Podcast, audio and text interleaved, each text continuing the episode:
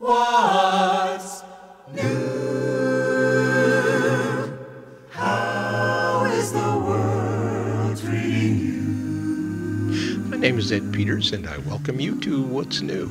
We continue today in Matthew chapter 28, focusing on verses 11 through 15. These verses give us Matthew's account of the report given by the soldiers that were guarding the tomb to the chief priests and elders, and their response to the report. Here is what he writes. As the women were on their way into the city, some of the temple police who had been guarding the tomb went to the chief priests and told them what had happened. A meeting of the Jewish leaders was called, and it was decided to bribe the police to say that they had all been asleep when Jesus' disciples came during the night and stole his body. If the governor hears about it, the council promised, we'll stand up for you and everything will be all right. So the police accepted the bribe and said what they were told to.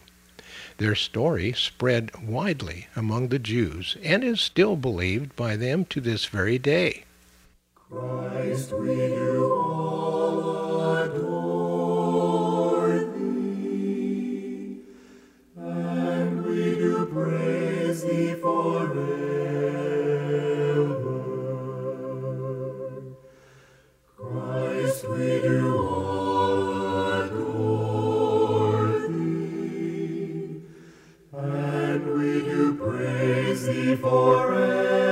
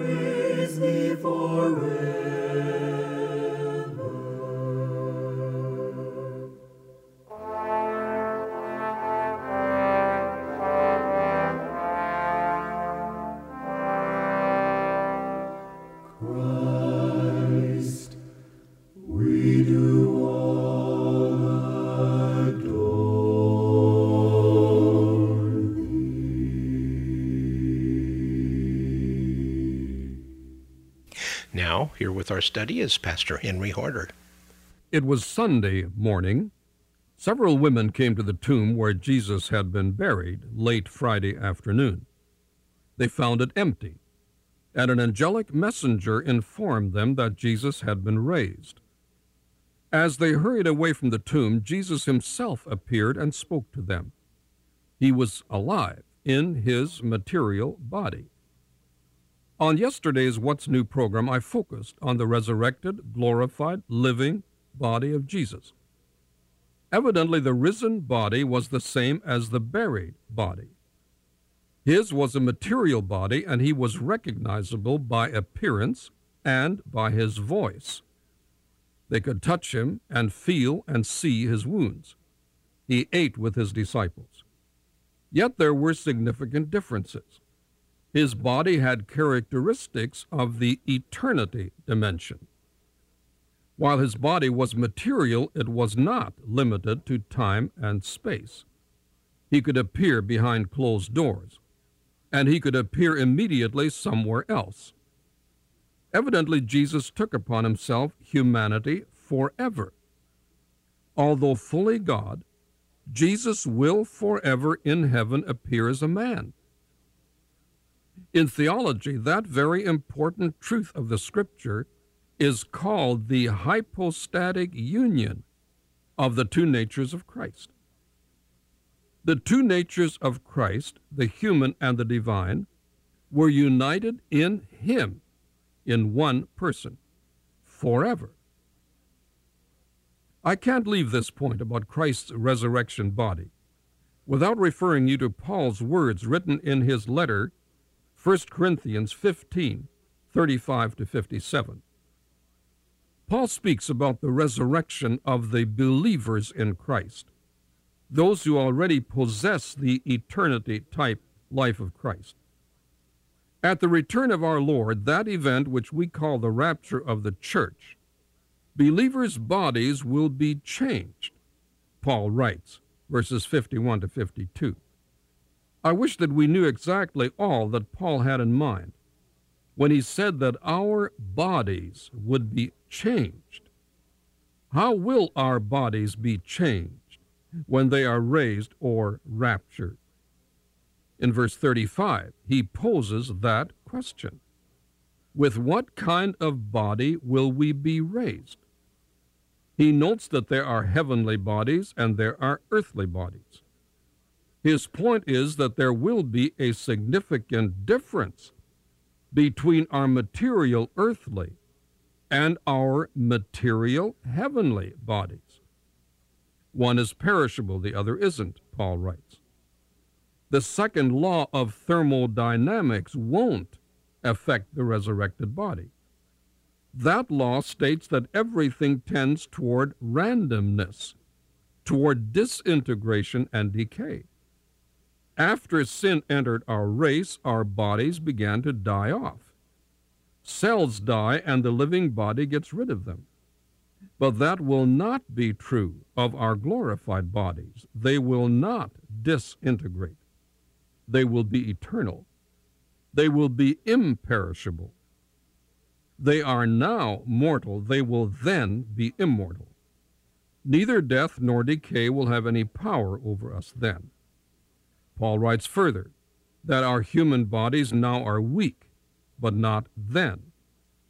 We will be like our Lord then, and that boggles the imagination. Now, coming back to Matthew 28. Evidently, after Jesus had spoken to the women and calmed their fears, they separated. The women left to inform the disciples. The guards, which had been stationed at the tomb to watch that Jesus' body would not be stolen by his followers so that they could claim that he was raised, were on their way to report to the chief priests inside the city. We can only believe that they told the priests the truth of what happened at the tomb, even though it made them look very bad. Now, what did the chief priests do? Matthew writes When the chief priests had met with the elders and devised a plan, they gave the soldiers a large sum of money, telling them, You are to say his disciples came during the night and stole him away while we were asleep. If this report gets to the governor, we will satisfy him and keep you out of trouble. So the soldiers took the money and did as they were instructed. Then Matthew adds these words and this story has been widely circulated among the Jews to this day. Matthew might as well have omitted the words the Jews, because that same story that Jesus wasn't really raised but that his body was moved is heard even today and even among professing Christians.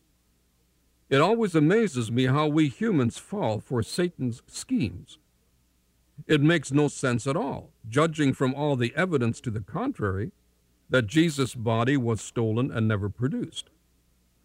The evidence for the resurrection is so overwhelming that no other conclusion except his material bodily resurrection is within reason. The belief in the resurrection of Christ is so crucial. Without it, as presented by these New Testament writers, there would be no salvation. Satan doesn't mind the cross, but he does not want man to be impacted by the resurrection.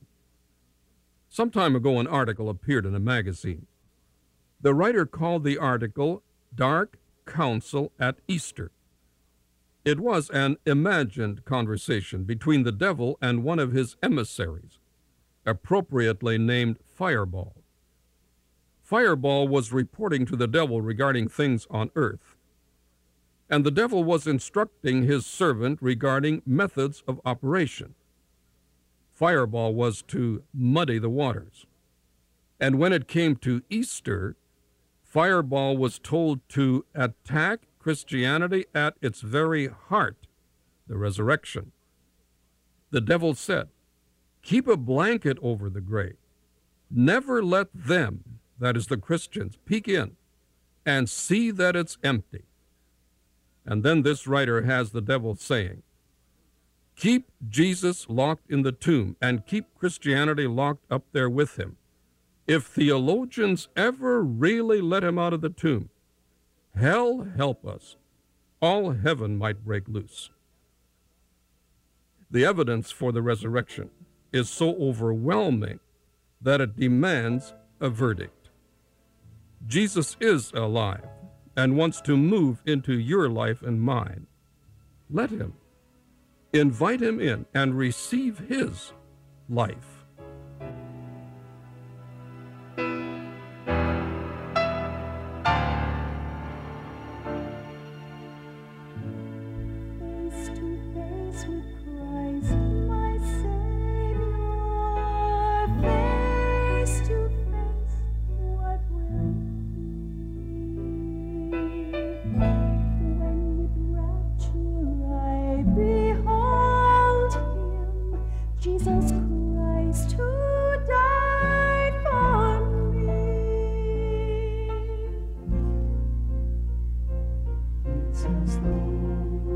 See through clouded glass. Our eyes cannot see past this veil of tears or present pain. This world can never comprehend the love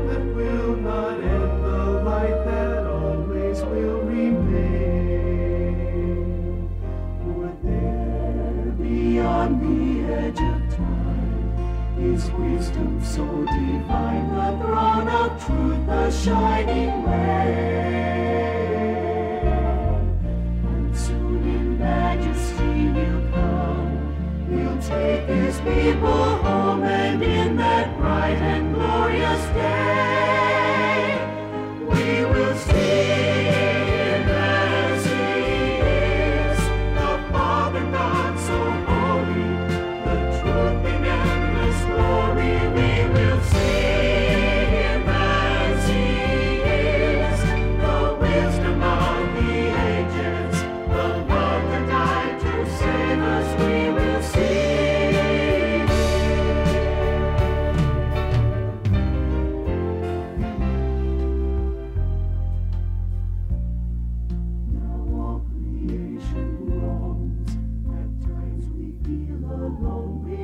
to see our Father's face. For there the shadows disappear. Our eyes will then be clear to see the beauty of His face.